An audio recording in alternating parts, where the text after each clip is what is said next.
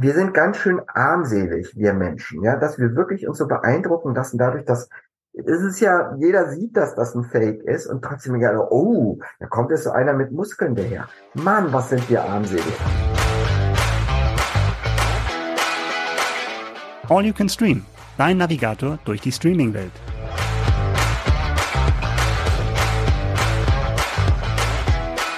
Willkommen, willkommen, willkommen. Wir sind wieder am Start mit einer neuen Folge von All You Can Stream, dem Podcast von TV Digital und Streaming. Neben meiner Wenigkeit wieder mit dabei der wunderbare, einzigartige Micha sitzt mir gegenüber. Mhm. Hallo Micha. Hallo Melanie, wow. Ich bin überwältigt. Ich hoffe, dass ich deinen hohen Ansprüchen und den Versprechungen gerecht werden kann. Ich habe sehr lange darüber nachgedacht, wie ich dich hm. heute willkommen heiße. Nein. Ähm, ich, wir haben gestern schon über eine Sache gesprochen, die ich jetzt heute gerne noch einmal aufgreifen würde. Und zwar ging die Meldung rum, dass Pumuckel, ich weiß nicht, wie vertraut du mit dieser Produktion bist, ähm, wieder zurückkommt und zwar mit einer Stimme, die uns allen sehr, sehr bekannt sein dürfte. Ähm, Hans Klarin wird wieder Pumuckel sprechen und wie vielleicht einige Leute wissen, der Gute ist seit 2005 bereits verstorben. Da fragt man sich natürlich, wie kann das gehen? Es geht es geht mit Hilfe von KI. Und hm. ich saß da und war sprachlos. Mittlerweile bin ich nicht mehr so sprachlos. Ich habe einiges zu sagen, aber ich überlasse jetzt erstmal dir den Vortritt in dieser Hinsicht. Ja, ich weiß noch genau, wo ich war, als ich die Nachricht bekommen habe. Wir saßen nämlich tatsächlich im Großraum los. Wie ein Lauffeuer hat sich diese Pressemeldung verbreitet bei uns. Ja, das war seltsam, ne? weil es hieß, ähm, es wird eine Neuauflage geben, das war schon länger bekannt. Und dann, das Interessante ist, es gibt ja die Wahlmöglichkeit. Also man kann das mit der, mit der Synchronspur von Hans Klarin, eben mit KI erzeugt, und dann aber noch eine zweite Spur von einem ähm, Synchronsprecher gesprochen, sich anhören. Also schon mal ganz clever, dass du darüber dann auch Marktforschung betreiben kannst. Was wird wie oft gewählt und haben die Leute überhaupt Bock drauf? Also das ist schon mal interessant. Ja, ähm, ich, ich war so ein bisschen zwiegespalten. Ne? Es ist so ein bisschen spooky, ähm, weil er kann, man kann sich ja nicht mehr wehren, ne? Ja, das ist exakt der Punkt. Er kann sich nicht mehr wehren. Ich weiß nicht, ob Marktforschung, ich glaube, die meisten Leute werden schon aus Neugier mal ja. reinhören, um zu schauen, was diese Stimme eigentlich kann und wie ich gut auch. sie wirklich ist. Ja, ich wahrscheinlich auch. Ich kann mich da auch nicht von ausnehmen. Aber nichtsdestotrotz, er kann sich nicht mehr wehren. Und das ist so ein Punkt, den ich wirklich, wirklich kritisch finde. Das haben wir ja mittlerweile auch in zahlreichen Filmproduktion. Bei Star Wars hatten wir es ja teilweise mit Prinzessin Leia, die wieder zu sehen war, was ich auch nicht cool, aber in Ordnung finde, weil es ist ja eine Art von Hommage im Grunde. Mhm. Und jetzt in dem Fall, wie gesagt, der ist seit 2005 tot und ich weiß nicht, ob er das überhaupt gewollt hätte. Ich meine, ja, es war ein Markenzeichen, ja. aber hätte er das gewollt? Ich weiß es nicht und ich finde, man sollte auch nicht darüber mhm. entscheiden dürfen so, so wie ich verstanden habe, ist es ja tatsächlich dann auch so der Nachlass, ne, oder die Erben, die dann die Verhandlungen geführt haben und dann letztendlich ihr okay gegeben haben. Aber klar, also ich gebe dir recht, das ist irgendwie ist es seltsam, weil derjenige halt mm, der freien Entscheidung beraubt wurde, ob er da mitmachen möchte oder nicht. Und das ist ja schon nicht ganz unwesentlich. Ja, und überleg mal, wenn ich mir jetzt vorstelle, meine Erben kriegen irgendwie sehr, sehr viel Geld dafür geboten, dass sie nach meinem Ableben mich in einem Porno mitspielen lassen können fände ich das jetzt nicht so cool. Und man weiß ja wirklich nicht, was dann mit dem eigenen, mit dem eigenen Körper, mit der eigenen Stimme im Nachgang noch gemacht werden kann. Und mittlerweile ist ja wirklich alles, alles möglich. Deine Erben werden neue All You Can Stream Folgen auch nach deinem Ableben produzieren. Das ist ja wohl völlig klar. ich bin da nur noch so ein, so ein fliegendes Gehirn vielleicht. Ja, ja. ja. Genau, wir, wir, und nee, wir beide, wir leben dann einfach weiter. Wir werden ja. alle, bis in alle Ewigkeit diesen Podcast Bei Spotify, Apple Podcast und Co. Mhm. Wobei, wer weiß, was Schöne es alles für Streaming-Anbieter gibt. Ich weiß nicht, wie sich der Markt dann vielleicht bis dahin äh, verändert. Aber ja. nun denn. Mal gucken. Ja, Aber Hans Klarin wird auch da dabei sein, habe ich so das Gefühl, mit seiner Stimme. Der ist, bleibt jetzt unsterblich. Micha, wir haben nicht nur dieses Thema natürlich heute dabei. Wir sind, sind, haben ganz, ganz viele super Produktionen, wie ich finde, dieses Mal mit am Start. Magst du einmal einen Überblick geben, was die Zuhörerinnen und Zuhörer heute erwartet? Ja, wir haben sogar eine gute Überleitung. Das ist, haben wir ja nicht immer, ne, wenn man mal ganz ehrlich ist. Aber unser erstes Thema, das trifft da voll in die Kerbe rein. Black, Black Mirror kommt mit neuen Folgen. Und die Serie ist ja bekannt dafür, dass es so um dystopische Zukunftsvisionen geht und was Technologie und Medien mit uns machen können. Also da haben wir die neue Staffel, Staffel 6 der Serie. Dann haben wir ein Interview mit Matthias Matschke, mit dem Schauspieler, und der stellt seine neue Serie, die Sketch-Comedy Wir sind die Meyers vor. Haben auch interessante Sachen gesagt, nicht nur über die Serie, sondern auch andere Geschichten. Und wir haben The Witcher, also die große Fantasy-Serie von Netflix ist wieder da. Und da hat unsere gemeinsame Kollegin, deine Namensvetterin Melanie, ein, wie ich finde, sehr, sehr interessantes Interview geführt mit äh, jemanden, der ja für die Serie fast so wichtig ist wie Henry Cavill. Also der Hauptdarsteller. Ich möchte jetzt noch nicht sagen, um wen es sich da handelt, aber. Fast noch wichtiger vielleicht eine, sogar. Vielleicht sogar noch wichtiger, genau. Und wir haben Schlafende Hunde. Und das ist eine neue, sehr vielversprechende deutsche Crime-Serie, die in Berlin spielt mit Max Riemelt. Und ja, da haben wir also, glaube ich, wieder ein sehr rundes Programm, wo wir die unterschiedlichsten Farben und Geschmäcker abdecken. Und alle Infos findet ihr wie immer in unseren Show Notes. Und wenn ihr auch in Zukunft keines von solchen und anderen Streaming-Highlights mehr verpassen wollt, dann abonniert doch am besten All You Can Stream in eurer Podcast-App. Den Finger in die Wunde legen kann die Serie besonders gut, über die wir jetzt sprechen. Es geht um Black Mirror. Es sind fünf neue Folgen verfügbar mittlerweile bei Netflix. Und genau, sie hinterfragt unser eigenes Verhalten, unser Medienverhalten und blickt in die Zukunft, mal mehr, mal weniger düster. Micha, ich weiß nicht, ob du das gelesen hast oder ob ich dir diese Anekdote jetzt vorwegnehme, aber ich habe eben ergoogelt, dass der Schöpfer Charlie Brooker mit einer mit ChatGPT tatsächlich ja. eine Folge schreiben lassen wollte. Und das ist, also damit wären wir wieder beim Thema künstliche Intelligenz, was wir ja eben schon angesprochen haben. Mal wieder, ja. Fand ich, fand ich bemerkenswert. Hat nicht geklappt, oder? Wenn ich das richtig gesehen habe. Hat nicht geklappt. Also er hat tatsächlich dann überlegt, irgendwie, ja, ich weiß jetzt nicht, ob er aus Faulheit oder einfach ein Interesse, wahrscheinlich aus Interesse, tatsächlich gesagt hat äh, zu ChatGPT, ja, schreib mir doch mal eine, eine Folge für die neue Staffel. Und der Anfang war wohl gut, aber ähm, das hat dann hinten raus keinen Sinn ergeben, so dass er doch wieder selber schreiben musste. Und das ist ja bei Black Mirror nochmal eine Besonderheit der Serie, weil er tatsächlich alle Folgen, jetzt kann man sagen, es sind nur fünf Folgen in dieser Staffel und ja auch sonst immer überschaubar, aber trotzdem alle selber geschrieben hat. Und äh, das ist insofern schon eine große Leistung und ein großer Arbeitsaufwand, weil ja das abgeschlossene Episoden sind. Also es ist eine sogenannte Anthologieserie, das heißt, jede Episode erschafft eine neue Welt, erzählt eine neue Geschichte, die jetzt eigentlich untereinander auch keine Verbindung haben. Das ist, als wenn man jedes Mal einen eigenen Spielfilm schreiben würde, ne? So also ungefähr. Genau, also auch das, das, das spiegelt sich dann auch in der Länge der Folgen. Also das ist ja auch relativ frei, ja, ungefähr eine Stunde, aber es kann auch durchaus mal, durchaus mal länger sein. Wie auch in dieser Staffel. Du hast es gerade schon gesagt, es sind immer eigene Geschichten, die erzählt werden. Was für Geschichten haben wir denn dieses Mal in der neuen sechsten Staffel mit dabei? Es geht los, wobei die, die Reihenfolge, in der man schaut, eigentlich auch freigegeben ist, ne, weil es ja nicht aufeinander aufbaut, weil es abgeschlossene Kurzgeschichten sind sozusagen. In der ersten Folge geht es um eine Frau, die plötzlich überraschend feststellen muss, dass ein Streaming-Anbieter, ein großer Streaming-Anbieter mit einem roten Logo eine Dramaserie über die aktuellen Ereignisse in ihrem eigenen Leben gedreht hat und ausstrahlt. Und in dieser Version ihres Lebens, in dieser fiktionalisierten Version ihres Lebens, wird sie gespielt von Selma Hayek, die in der Folge auch sich selbst spielt. Okay. Also es wird schon sehr, sehr meta und ähm, das ist eine Folge. Ist, äh, in der zweiten Folge geht es um zwei junge Filmemacher, die eigentlich in den schottischen Highlands äh, eine Naturdoku drehen wollen, aber dann über einen alten True Crime Fall stolpern und dort reingezogen werden und dann eben ihr Thema ändern mit äh, unvorhergesehenen Folgen. Das sind erstmal so zwei Beispiele von, von Folgen, in denen es in, um die es in Staffel 6 geht. Mhm. Das mag ich ja persönlich immer sehr gerne. Ich hatte das bei den vorangegangenen Staffeln so, dass äh, so gehandhabt, dass ich tatsächlich gesagt habe, ich gucke mir erstmal den Inhalt an.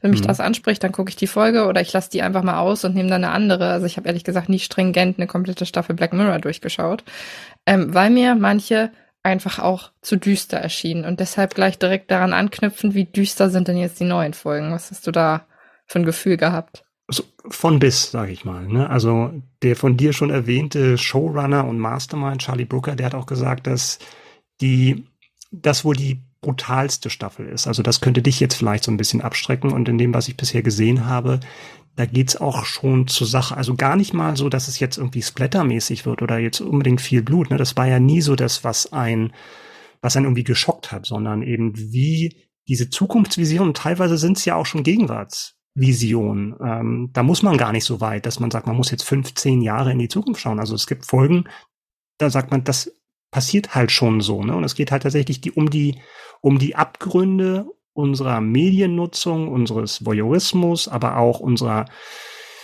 ja, der ganzen Landschaft und wie wir mit Technologie umgehen. Und ähm, das ist schon teilweise schockierend, aber aber äh, doch sehr, sehr sehenswert, wie ich finde. Also ich liebe diese Reihe ja. Also die gibt's ja auch schon eine Weile seit 2011 und ähm, da waren schon wirklich abgefahrene und tolle und sehr, sehr originelle Ideen dabei.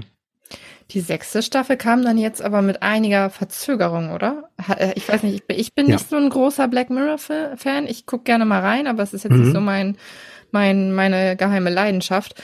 Mir kam es vor, als wenn das jetzt eine ganze, ganze Weile her gewesen wäre. Ja, ist das vier Jahre, glaube ich sogar. Warum? Uh, das weiß man nicht so genau. Aber er, also es kommt natürlich dazu, dass er das bereits erwähnte Prozedere, er schreibt die selber, ne? Und du musst dann halt auch erstmal eine tragfähige Idee haben für eine Handvoll Episoden. Und da muss ich auch sagen, da fand ich Staffel 5 auch echt enttäuschend. Da gab's, äh, das war ja auch die, die von dir geschätzte und als zukünftige Interviewpartnerin auserkorene äh, Miley Cyrus ja dabei war. Ich glaube, ihr letzter Schauspielauftritt, oder? Ich bin mir nicht ja. ganz, ich glaube, es war ihr letzter Schauspielauftritt. Aber das lag nicht an ihr, dass das auch nicht funktioniert hat, fand ich. Also auch diese Folge war schwach. Ja, warum hat es so lange gedauert? Das ist, glaube ich, schon, ich glaube, er nimmt sich die Zeit und Netflix gibt ihm auch die Zeit, die er braucht und er zahlt das diesmal auch ganz lustig zurück, weil die sehr, sehr viel auch mit dem, mit seinem Arbeitgeber spielt, also mit der Idee, dass er bei Netflix ist. Das wird durchaus auch in mehreren Episoden aufgegriffen, auch durchaus kritisch. Eben so Geschäftspraktiken von Netflix und was die alles wissen über die Nutzer, ähm, wie auch Sachen verkauft werden, angepriesen werden, um zum Einschalten zu bewegen. Also das ist ganz interessant. Also er, es heißt nicht Netflix in der Serie, es heißt Streamberry aber die Optik ist genau die gleiche, also das, das, das Design der, der Kacheln, das Logo. Und ähm, ja, aber das finde ich ganz spannend, dass er eben das auch nochmal thematisiert, wie wir eigentlich auch solche Serien nutzen und uns anschauen.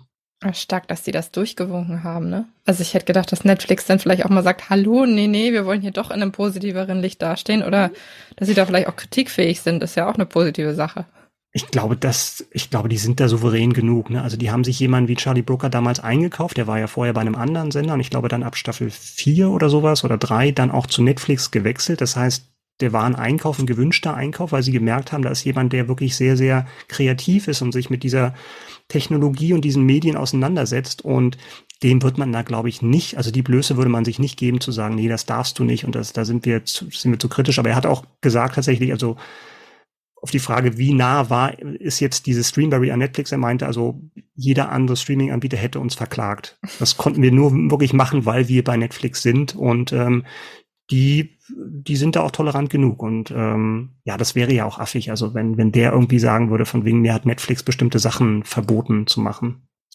Letzte Frage, du hast Sam Hayek eben schon angesprochen. Wer ist denn noch so an, an prominenten Gaststars dabei? Wir haben neben Sam Hayek die ja praktisch dann eine Doppelrolle spielt, also einmal sich selbst und dann diese Serienfigur Joan in, in der Folge Joan is Awful. Wir haben äh, Zazie Bates ähm, dabei, ist Aaron Paul, den wir aus Breaking Bad kennen, ähm, Josh Hartnett ist unter anderem dabei und ja, wie gesagt, fünf Folgen haben wir und ähm, was ich bisher gesehen habe, war wirklich sehr, sehr gut. Und ich bin sehr erleichtert, weil ich, äh, wie gesagt, großer Fan der Reihe bin, aber auch nach Staffel 5 enttäuscht war und äh, bin schon echt gespannt und freue mich schon auf die, auf die weiteren Folgen. Micha gibt grünes Licht für Black Mirror. Alle fünf Folgen sind bei Netflix verfügbar. Lachen auf Knopfdruck kann und soll man wahrscheinlich auch bei der folgenden Serie. Wir sind die Mayas ab dem 23.06. in der ZDF-Mediathek verfügbar. Es sind acht Folgen und ich finde es super cool, dass wir mal wieder was aus einer Mediathek dabei haben, weil das ist gratis und das ist bei den anderen Streaming-Anbietern ja nicht zwangsläufig immer der Fall. Deshalb freue ich mich darüber heute mal sehr. Micha, du hast mit Matthias Matschke gesprochen zu dieser mhm. Serie und bevor wir dazu kommen, einmal vorab die Frage, wer sind denn eigentlich die Meyers? Die Ma Matschke würde sagen, die Meyers sind wir alle und auch die Macher der Serie. Ja, es soll so ein bisschen so ein Spiegelbild von Deutschland im Jahre 2023 sein. Also anhand einer Großfamilie, wenn man so will, die in ganz unterschiedlichen Bereichen ist. Also du hast unterschiedlichste Generationen, du hast unterschiedlichste Berufe dort in dieser Familie vertreten und die Verbindungen sind mal stärker, mal weniger stark. Manchmal gibt es ein paar entfernte Verwandte. Und ja, das ist dann halt praktisch so dieses Gebilde, um die sich, um das sich diese, diese Sketch-Comedy, weil das ist es tatsächlich, kurze Sketche, in der unterschiedlichste Familienmitglieder vorkommen, entweder miteinander oder mit anderen agieren. Das ist so die Klammer für, ähm, für die Serie, wie sind die Meyers. Als ich mir das durchgelesen habe, äh, was da vom ZDF rausgegeben wurde, saß ich ein bisschen mit einem Fragezeichen über dem Kopf da und habe gedacht, okay, das sind jetzt so viele Sachen, die hier aufgelistet werden. Wie viele Figuren sind das denn eigentlich, die da zu sehen sind? Ist das wirklich eine? Also es muss eine riesige nee. Großfamilie sein, nach dem, was da alles zu sehen war. Genau, also es ist jetzt nicht so ein Sitcom-Ensemble, wo man sagt, das ist Vater, Mutter, Kind ähm, und dann noch ein Onkel oder sowas, sondern es sind viel, viel mehr. Also du hast im Ensemble hast du 13 Schauspielerinnen und Schauspieler und die spielen jeweils alle mehrere Rollen. Also feste Rollen, die dann in unterschiedlichen Folgen vorkommen und halt dann deren, deren Leben oder deren Alltag in Auszügen gezeigt wird. Also du hast schon eine Menge von Leuten, die da vorkommen und, äh, und die aber dann halt nicht in jeder Szene sind, sondern dann wird halt variiert. Du hast die Stars gerade schon angesprochen. Es sind mhm. namhafte Leute dabei. Darfst du ein paar verraten, die wir in dieser Serie sehen werden? Unbedingt. Matthias Matschke zum Beispiel. ja, also Ach, den echt? kennen wahrscheinlich. Du hast ja gerade dein ähm, Pastewka-Marathon. Genau. Ist, ja. Bist du schon durch? Ja, ich bin durch. Ich bin durch. Ah, okay. Es ist schon vor ein paar Wochen und ich war sehr, sehr, sehr traurig, ehrlich gesagt, als es dann, als es dann vorbei war. Aber das ist ein anderes Thema. Ja, Hagen, nee, das der gute Hagen. Ähm, mit ihm habe ich übrigens tatsächlich auch über eine Pastewka Reunion gesprochen. Also es könnte für dich dann auch spannend sein. Mhm ob und wie es da weitergehen könnte, weil dazu hat er sich geäußert im Interview. Wen haben wir noch dabei? Ähm, für dich als Pastewka-Insiderin natürlich auch interessant, äh, Bettina Lambrecht, die hatten wir ja in der letzten Folge schon, wo du mit, äh, mit Michael Kessler ja gesprochen hattest. Ähm, hatte die ja auch über Bettina Lambrecht gesprochen, ne, die ja auch bei Pastewka dabei war. Insofern, die ist auch dabei. Wir haben Jürgen, Jürgen Tarach dabei, wir haben Holger Stockhaus dabei Valerie Niehaus, die letzten beiden, die ich genannt habe, die kennt man auch aus der Heute-Show unter anderem. Also das ist auch so dieser, dieser Comedy-Kosmos des ZDF. Also Leute aus der Heute-Show sind dabei, es sind auch Leute dabei, die man aus der Sketch-History kennt. Und da gibt's ohnehin dann auch nochmal Verbindungspunkte, weil der Macher von, also der Head-Autor von Wir sind die Meyers, auch ähm, von, von Sketch History stammt und das gemacht hat, aber auch ah. Pastewka gemacht hat. Also es ist eine, eine kleine Welt und der Kreis. Eine große Familie, ne? Alles. Ja, ja. Also ja, spannend. Ähm, du hast eben schon gesagt, sie spielen alle verschiedene Rollen. Ähm, wird das dann wirklich aufwendig betrieben, dass du die Masken da ähm, rund, also dass du gar nichts mehr wiedererkennst? Oder ist es so, dass das wirklich mehr so sinnbildlich sein soll, dass man ungefähr das Gefühl hat, er spielt jemand anderen, aber die Maske jetzt nicht so allumfassend ist? Die Masken sind ähm, ganz unterschiedlich. Also bei manchen Leuten ist es halt dann einfach, okay, Bart angeklebt, eine Perücke und man kennt, man erkennt die Leute aber trotzdem noch. Aber es gibt auch Fälle, wie zum Beispiel bei Matthias Matschke, der spielt dann unter anderem auch einen sehr, sehr muskulösen Paarmasseur, Ron Meyer. Und da spreche ich auch mit ihm drüber. Das ist ähm, tatsächlich dann so, eine, so, so ein Muscle-Suit, den er anhat. Und man, ich, man würde ihn, glaube ich, wirklich nicht erkennen. Also nicht nur wegen des Oberkörpers, also das Gesicht sieht dann auch so geliftet aus. Das haben sie schon ganz cool gemacht. Und den würde man jetzt nicht unbedingt erkennen. Also es geht tatsächlich bei Maske und Transformation von bis. Okay. Gibt es denn einen Charakter, den du so besonders ins Herz geschlossen hast? Oder kannst du das gar nicht so sagen? Es ist eigentlich eher so die Mischung, die so absurd ist, weil du hast dann sowohl ähm, so diese klassischen Helikoptereltern, aber du hast auch sehr schön gibt's, ähm, ich weiß gar nicht, wie sie heißt, da ist eine eine ähm, eine Tante dabei, die ist so äh, Sauna-Fetischistin. Also die dieses, die machen dann bei einer Weltmeisterschaft im Saunieren mit und haben dann irgendwelche, machen dann auch noch nicht nur Aufgüsse, sondern haben auch so ein Storytelling dann dabei, wo sie dann praktisch so kleine Stücke in der Sauna ähm, sich ausdenken, um dann irgendwie die Jury bei diesen Sauna-Weltmeisterschaften zu überzeugen. Also es ist schon sehr, sehr abstrus teilweise. Und man muss vielleicht auch sagen, klar, es gibt dieses Familienthema, aber es gibt auch einige Sketche, die werden jetzt auch in anderen Sketch-Shows nicht deplatziert. Ne? Also die heißen zwar alle Meier, aber nicht alle haben jetzt wirklich was mit Familie zu tun. Da geht's dann einfach um Konflikte. Ne? Das kann ein Generationenkonflikt sein, es kann aber auch ein ein Konflikt sein zwischen Großstädter und jemand vom Land oder irgendwie Tradition versus Wokeness oder so. Ähm, das muss halt dann nicht immer alles diesen Familienbezug haben. Du hast mit Matthias Matschke gesprochen. Wollen wir da jetzt mal reinhören oder möchtest du es noch ein bisschen anteasern? Hast du gerade eigentlich schon? Also ich, ich glaube, dich habe ich jetzt schon interessiert für das Interview. Du hast es ja auch noch nicht gehört, eben wie und wo und ob es mit Pastewka weitergehen kann. Ähm, was auch interessant ist bei der Serie, ist, dass ähm, seine Tochter mitspielt. Also da ist tatsächlich nochmal ein doppelter Familienbezug. Also Maria Matschke-Engel, die ist Anfang 20. Das war jetzt tatsächlich das erste Projekt, bei dem sie zusammen vor der Kamera äh, standen. Darüber habe ich mit ihm gesprochen, wie das so ist, mit der eigenen Tochter zu spielen. Und ich habe ihn auch äh, gefragt, wie würde er sich eigentlich entscheiden, wenn er ein Angebot von LOL bekommen würde? Von der Show, bei der man nicht lachen darf. Also, weil ich hab, könnte mir ihn da auch ganz gut vorstellen, ob er das auch so sieht, das verrät er uns jetzt im Interview. Matthias Matschke, herzlich willkommen bei All You Can Stream. Hallo, vielen Dank. Ja, schön, dass Sie da sind. In Wir sind die Meyers geht's um, überraschenderweise um eine Familie, eine Großfamilie Meyers. Äh, was ist das für eine Sippe? Naja, diese Sippe ist ähm, wir alle. Das ist halt das Ding. Also ich kann mir vorstellen, dass jeder von uns mehr oder minder ähm, ein Meyer ist. Ähm, das bedeutet einfach, dass wir uns hinter diesem so vermeintlich für uns, für Deutschland sprechenden Namen alle ähm, irgendwie, egal wie wir heißen und woher unser Name kommt, dann doch identifizieren können oder müssen. Denn wir sozusagen, es ist einfach die Zusammenfassung dessen, was wir sind. Nicht mehr und nicht weniger. Und das, äh, das ist natürlich die schönste Spielwiese für uns, die wir haben können als KomikerInnen. Jeder in dem Ensemble spielt mehrere Rollen. Sie spielen unter anderem einen musku sehr muskulösen Paarmasseur, ja. Ron Meyer, und sie spielen einen sehr, sehr skrupellosen Berliner Politiker, C.F. Meyer.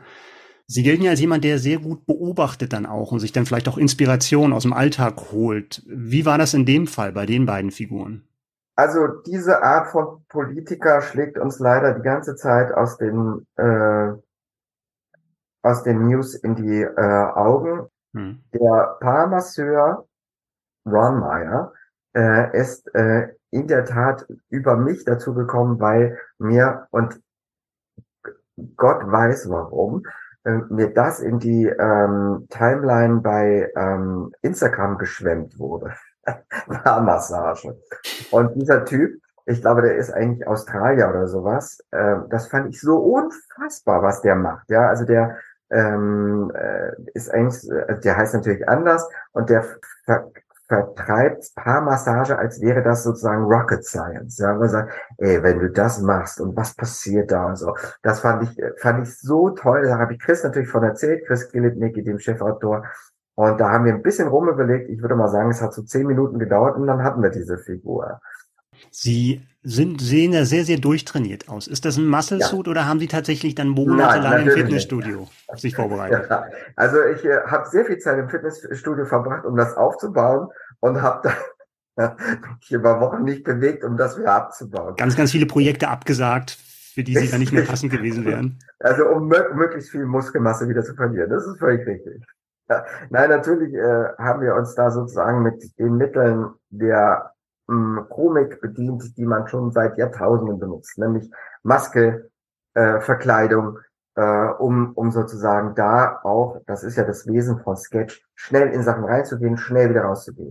Also klar, Maske und Kostüm und Haare hilft wahrscheinlich immer, um in die Rollen reinzukommen, also so eine zusätzliche Hilfe. Aber in dem Fall ist es ja schon speziell, ne? wenn man da so einen künstlichen Oberkörper, so eine Oberkörperprothese praktisch hat. Wie fühlt sich das an und wie verändert das auch so die Selbstwahrnehmung, wenn man da mal vorm Spiegel steht? also das Tolle ist natürlich sozusagen, man merkt, man, man zieht sich sowas an und ist auch wirklich jemand anderes. Aber man kann einfach davon ausgehen, auch mit der Vielzahl der Erfahrung, die sich dann durch steigende Jahre einfach einstellt, dass die Wahrnehmung von außen so unterschiedlich ist. Und ich finde, fand dann so, weil die Leute dann auch so gucken beim Drehen, wir sind ganz schön armselig, wir Menschen, ja, dass wir wirklich uns so beeindrucken lassen dadurch, dass es ist ja, jeder sieht, dass das ein Fake ist und trotzdem egal, oh, da kommt jetzt so einer mit Muskeln daher. Mann, was sind wir armselig. Ja, aber es ist halt so, man kann es ja als Phänomen erstmal wahrnehmen und denken, aha, so ist das. Also wenn Leute so, sie sehen, dass das nicht echt ist und dann denken sie, oh, jetzt ist ja aber so, hat er trainiert oder so. Hm. Das, das, die Wahrnehmung ist das eigentliche Wunder, das dabei passiert. Mhm. Familie ist das Thema bei Wir sind die Meyers äh, und im Ensemble ist tatsächlich auch Ihre Tochter dabei. Das ist ja dann auch nochmal eine Besonderheit. Wie war das für Sie, für Sie beiden, zusammenzuarbeiten bei dem Projekt? Seltsam normal und normal natürlich seltsam.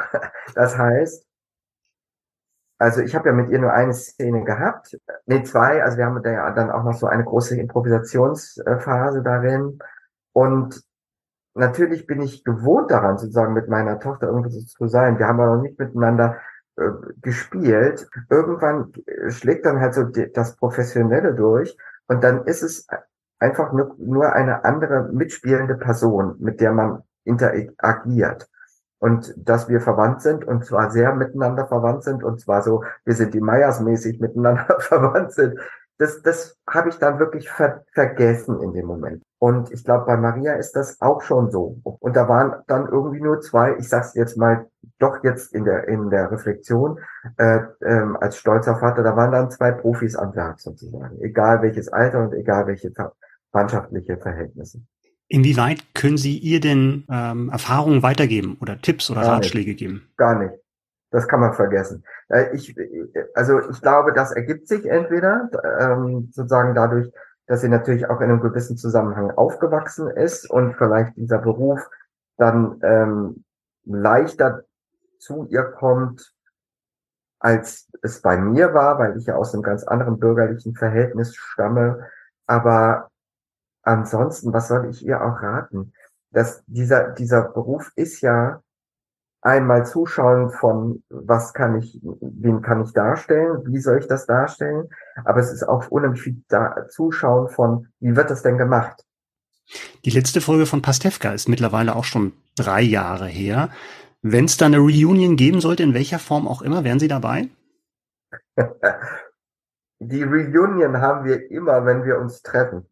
Weil ich muss ganz offen sein, ne? Pastewka war irgendwann dann vor allen Dingen die Freude, Freude, dass man sich mit Freunden trifft. man hat auch noch nebenbei eine kultige äh, Serie gemacht, aber für mich war die Verlagerung dann doch sehr stark darauf, dass man, wir haben ja meistens im Sommer gedreht, sich im Sommer mit Freunden trifft, dann ziemlich hart arbeitet, aber auch einfach es genießt und die Gnade hat, mit solchen tollen Menschen zusammen zu sein. Ja. Also ich höre daraus dann Serien, Revival eher nicht. Ich würde das gar nicht empfehlen. Ich würde das uns nicht empfehlen und auch den Fans nicht empfehlen. Und ich weiß auch, dass Bastian das nicht möchte. Ich bin ja sehr froh, dass es sozusagen Dinge gibt, die einen Abschluss haben. Also, dass man nicht denkt, ey, komm, eine Runde noch und eine Runde noch, bis man sagt, ah ja, jetzt ist es nicht mehr gut. Man muss sagen, also gute, gute Dinge haben, glaube ich, auch einen Endpunkt es gibt ja, also zuletzt lief ja Pastewka bei, äh, bei Prime Video, die letzten Staffeln. Und da gibt's ja auch dieses Format LOL, was sehr, sehr erfolgreich gelaufen ist. Und da sind ja dann nicht nur Stand-up-Comedians und Kabarettisten ja. dabei, sondern auch Schauspieler, die dann auch humorvolle Rollen gespielt haben. Moritz Bleibtreu war zuletzt am Ensemble. Wären Sie denn dabei, wenn es da eine Anfrage geben würde zu LOL? Ich habe sehr viel Respekt vor diesem Format. Äh, das, das ist ja manchmal das Tolle, ne, an solchen an solchen Dingen, die, die erfolgreich sind oder aber auch gut sind, die, dass die sehr simpel sind. Eigentlich ist das ein Partyspiel, ne? Also wir kommen jetzt hier rein, versucht die anderen zum Lachen bringen, wer zuerst lacht, hat verloren. Aber es ist natürlich die Leute da drin, man sieht das ja auch in den Gesichtern, die leiden ja danach. Und ich habe auch natürlich viel mit den Leuten, die da waren äh, und die ich kenne, gesprochen. Das ist sehr, sehr, sehr, sehr anstrengend. Weil natürlich da wirklich die Besten der Besten zusammenkommen. Und es geht natürlich auch wirklich drum, äh, es zu schaffen, dass man nicht lacht. Ich, ich glaube, ich könnte das nicht ablehnen, wenn man mich fragte, weil ich äh, natürlich auch das mag, das äh, zu, äh, das, sowas zu machen. Aber ich habe echt die Mucken davor. Also ich weiß nicht, ob ich über eine halbe Stunde hinauskäme. Okay, wir, wir sind gespannt. Also ich drücke Ihnen die Daumen, falls es soweit kommen sollte. Aber ja. erstmal vielen Dank fürs Gespräch, Matthias Matschke. Ich freue mich, vielen Dank. Ein alter Bekannter ist wieder da. Gemeint ist der Witcher. Die Fantasy-Serie geht bei Netflix in die dritte Runde bereits am 29.06. Dann kommt Staffel B, kommt dann äh, am 29.07., also zweigeteilt. Aber wir haben auch eine alte Bekannte mit dabei. Hallo Melanie. Hallo. Na. Ja, mal ganz kurz und knapp gesagt, wo treffen wir den Witcher, gespielt von Henry Cavill, wieder zu Beginn von Staffel 3? Wir treffen ihn wieder in ähm, Gegenwart von Jennifer, seiner Geliebten, und Siri, seines Mündels, ähm, das Mädchen, das alle wollen. Äh, Siri ist eine elfische Prinzessin, die ganz besondere Fähigkeiten hat. Ja, die schlummern in ihr, das ist ein sehr junges Mädchen, die schlummern in ihr noch. Aber ähm, der ganze Kontinent ist scharf auf sie, weil sie ähm, das Schicksal zu ihren Gunsten jeweils ähm, entscheiden könnte durch ihre Fähigkeiten. Also Elfen wollen sie haben, Menschen und natürlich Magier und Zauberer, ähm, die mhm. per se an ihrer Magie interessiert sind. Also sehr, sehr begehrt. Ich freue mich ja immer, wenn du bei uns im Podcast bist, aber heute nochmal speziell, denn du hast ein ganz, ganz interessantes Interview geführt. Ja, bitte. Zu Recht. Du freust zu dich. Zu Recht. Du, du hast ein sehr, sehr interessantes Interview geführt, nicht mit Henry Cavill, den mhm. wollten wir nicht haben, ne? sondern du hast mit Wolfgang Stegemann gesprochen. Ja. Wir hatten, in der Branche hat der Name wie Donnerhall, aber für die Hörerinnen und Hörer da draußen, kannst du vielleicht mal kurz sagen, wer ist Wolfgang Stegemann und was macht der? Wolfgang Stegemann ist der Stuntkoordinator. An Wolfgang Stegemann führt kein Weg vorbei. Weder Tom Hanks noch Tom Cruise noch Henry Cavill kommen an ihm vorbei. Nein, das wollen sie auch gar nicht. Sie wollen mit ihm arbeiten. Also er ist der Top-Mann in Hollywood sozusagen in seinem Bereich. Okay. Und wie der Name es schon vermuten lässt, er ist Deutscher. Jawohl, er ist Berliner, hat ähm, zum Beispiel, vielleicht erinnert sich der eine oder andere von euch noch dran, ähm, Lasko die Faust Gottes betreut. Oh ja, ja. Ne, der Kampfmönch die, von RTL. Die Faust Gottes, das ist immer noch einer der besten Untertitel, wo wir ja auch gerade mit, mit Melanie damals drüber gesprochen haben, über mehr oder weniger absurde Untertitel von Serien und Filmen. Also die Faust Gottes ist da auch ganz weit vorne auf jeden Wahnsinn, Fall. Wahnsinn, der Kreis schließt ja. sich. Aber du hast ja mit ihm gesprochen und das ist natürlich so eine schöne Situation gehabt, dass man bei diesen internationalen Projekten ja, ja ganz, ganz selten mal auf Deutsch sprechen kann und auf deutschen Interviewpartner hat. Und das war diesmal anders. Genau, das ist richtig. Wir haben ähm, in Deutsch gesprochen und äh, um, um euch deutlich klar darlegen zu können, wie sympathisch dieser Mann ist, der lebt seit Jahren, ja, seit Jahren in den USA. Und er hat mhm. überhaupt keine Einfärbung des Englischen in seinem Deutsch. Also ein, ein hochsympathischer, ganz bodenständiger, super freundlicher Typ, ähm, der mir meine zum Teil wohl äh, eher lächerlichen Fragen zum Thema Stunts ähm, mit einer Ruhe und äh, einer gewissen Grandezza beantwortet hat. Okay. Und was macht er genau bei The Witcher? Ja, also der, und das ist, also ähm, folgendes müsst ihr wissen. Wie ich schon angedeutet hatte, er hat auch schon mit Tom Cruise gearbeitet und Tom Cruise äh, fällt einem ja gleich ein Mensch Mission Impossible. Und ja, hm. da war Wolfgang Stegemann mit dabei. Und da hat er in Mission Impossible Fallout zum ersten Mal mit Henry Cavill wiederum gearbeitet. Stimmt, die beiden, ja, die waren ja beide im Cast, richtig. Richtig, richtig. Und ähm, die beiden haben sich gesehen und gefunden und angefreundet und Cavill mhm. wiederum hat Stegemann zum, zum Witcher geholt.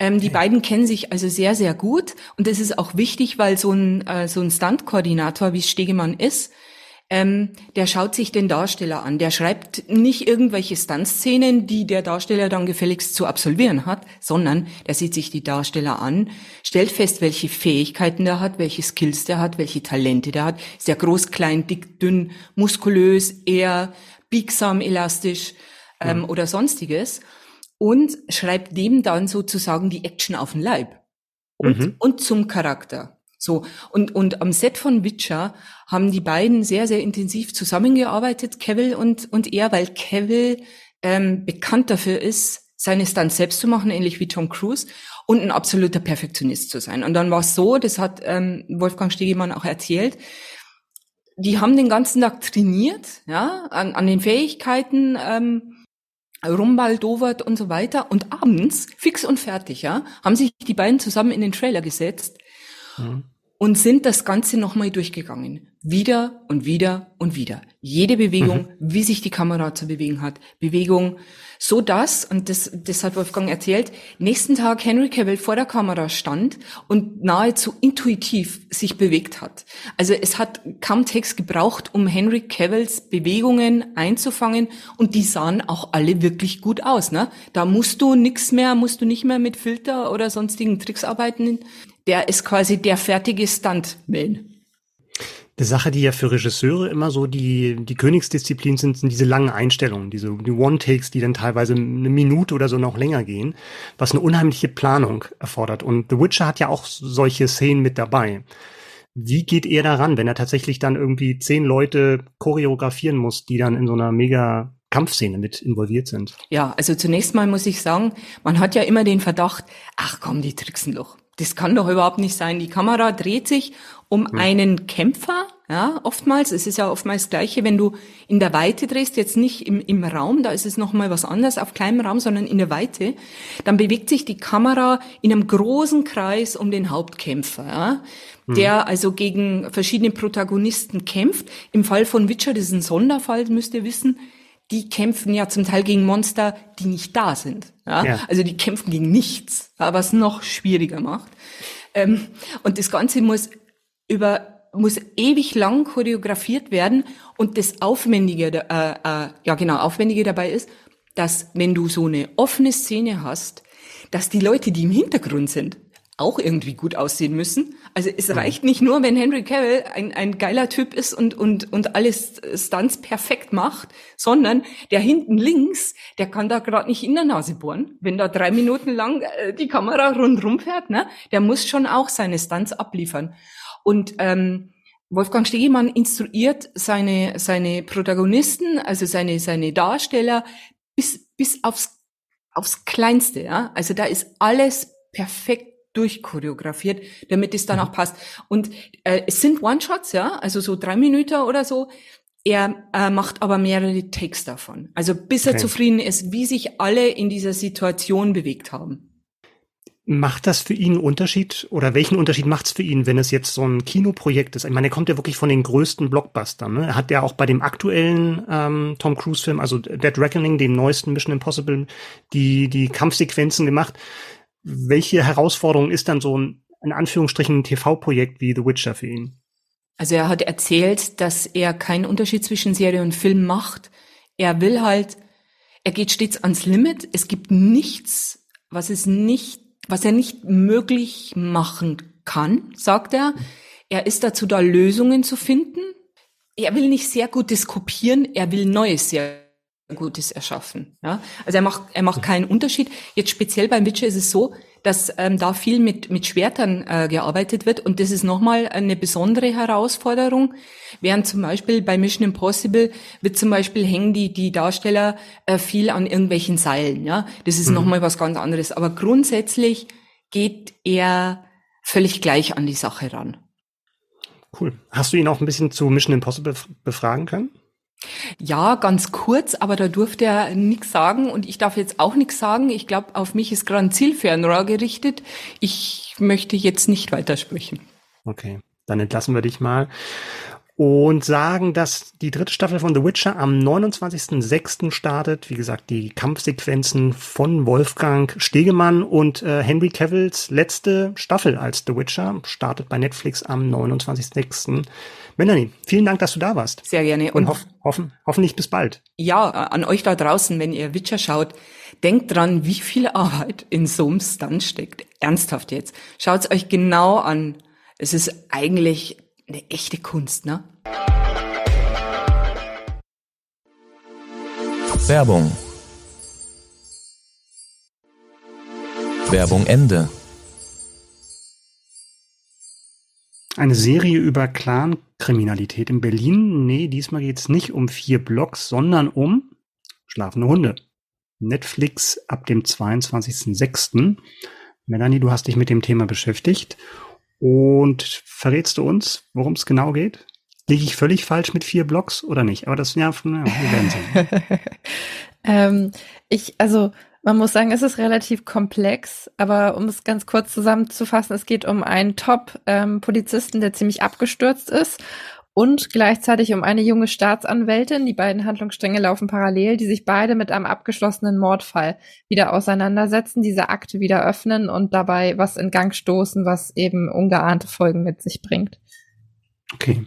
Habe ich das jetzt ein bisschen zu viel betont mit der klaren Kriminalität? Weil die spielt ja auch eine Rolle, ne? Weil ja. er dort auch in diesem Milieu ermittelt hat, bevor es dann zu seinem Absturz kam. Genau, es, er hat in diesem Milieu ermittelt.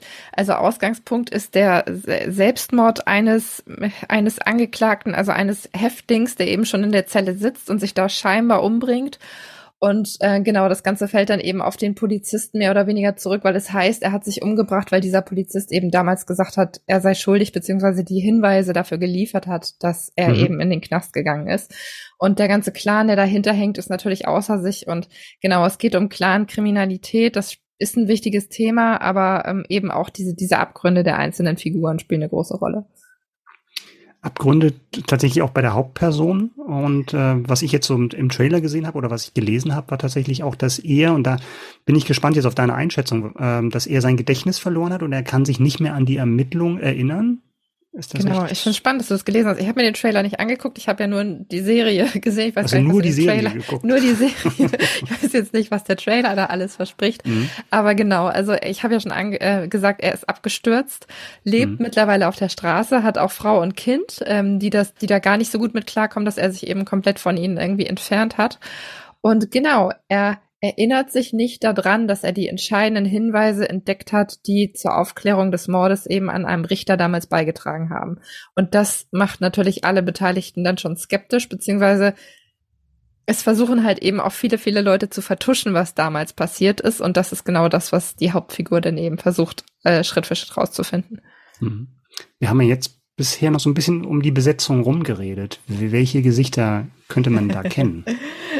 Ich glaube, Max Riemelt kennen mittlerweile sehr, sehr viele. Der hat ja auch in Matrix eine internationale Rolle gespielt. Dann haben wir Luise, heißt sie von Fink oder nur Fink? Ich bin mir nicht ganz sicher, spricht man das von mit?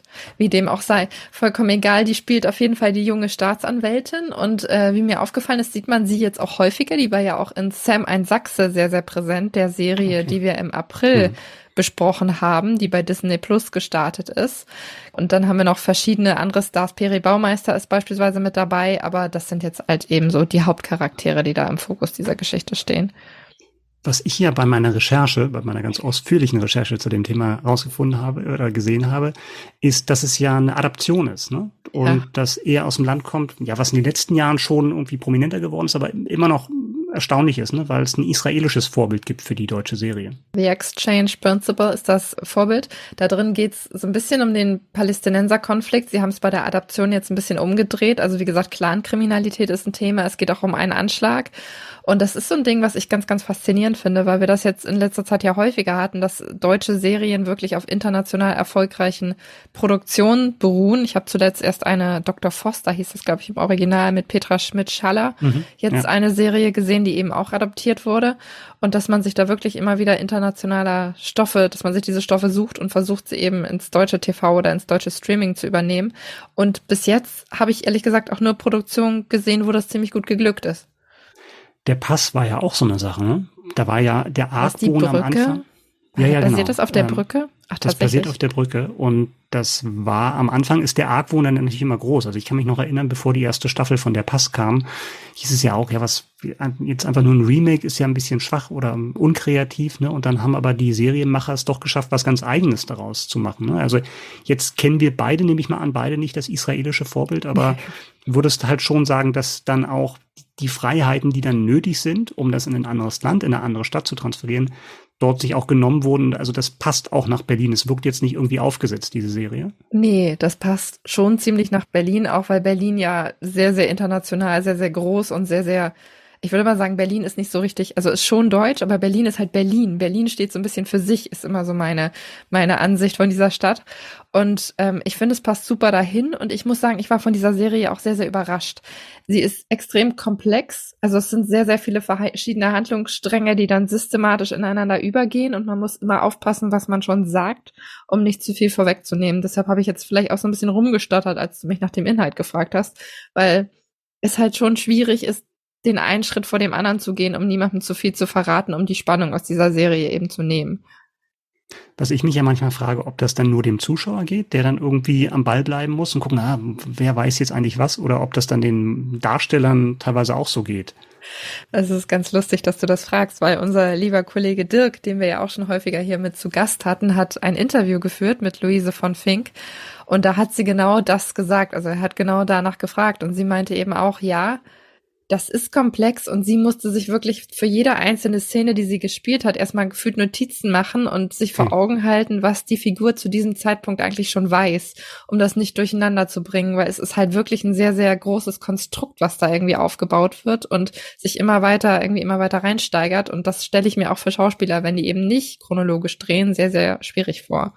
Das ist ja eigentlich auch immer die Aufgabe des Regisseurs, aber ich stelle mir das auch total schwer vor, ne? weil du hast dann eine Szene mit mehreren Darstellern und musst den, während die eigentlich dann schon loslegen wollen, dann immer noch mal sagen von wegen übrigens, die Szene davor, die haben wir vor drei Wochen gedreht und die Szene danach, die haben wir vor acht Wochen gedreht und die Szene danach, die kommt erst noch oder sowas und genau. wie ist eigentlich die Wissen, der Wissensstand und der Gefühlszustand deiner Figur jetzt, ist glaube ich echt, stellt man sich glaube ich, macht man sich nicht so wirklich so einen Begriff davon, dass das echt schwer sein kann. Ja, glaube ich auch und gerade wenn das so eine komplexe Produktion ist, die vielleicht nicht ausschließlich nur einen Film umfasst, sondern eben eine ganze Serie und dadurch auch viel, viel länger ist und möglicherweise eben noch mehr Handlungsstränge hat, ist das halt irgendwie auch was, was die Schauspieler sich wahrscheinlich systematisch auch selber währenddessen erarbeiten müssen, während sie das Drehbuch da durchkauen. Das heißt, für dich wäre es eine Empfehlung, also so normale Krimi-Fans, da wird es vielleicht ein bisschen zu komplex oder Leute, die einfach nur irgendwie einen gut gemachten Krimi sehen die wollen. Die sich ein bisschen berieseln lassen wollen davon. Ja, das ist ja dann, ja. glaube ich, wirklich dann so eine Frage. Ne? Will ich dann auch nach 90 Minuten oder nach 60 Minuten wissen, wer der Täter war und alles ist gut und oder bin ich bereit, dann halt diese, diese ganzen Wendungen mitzumachen über mehrere Folgen? Ja, also sagen wir so, du kannst nicht währenddessen irgendwie 10.000 andere Sachen machen. Am besten du machst nichts anderes, sondern konzentrierst dich wirklich ausschließlich auf diese Serie, weil sonst kriegst du irgendwas nicht mehr mit und verstehst es halt nicht mehr. Also das mhm. ist schon notwendig, um da irgendwie dran zu bleiben. Es ist komplex, aber genau das ist das, was mich daran jetzt eben auch gereizt hat und was auch Spaß gemacht hat. Also deshalb irgendwie am Anfang gucken, dann einschlafen und dann wieder weitermachen ist nicht, sondern dranbleiben. durchziehen und dann wird man an dieser Serie auch sehr, sehr, sehr viel Freude haben. Weißt du schon, ob das abgeschlossen ist tatsächlich nach den Folgen oder ob es da weitergehen soll, kann, darf? Nee, kann, kann ich dir nicht sagen. Ich habe das Finale noch nicht gesehen. Also das habe ich mhm. mir bisher noch aufgespart.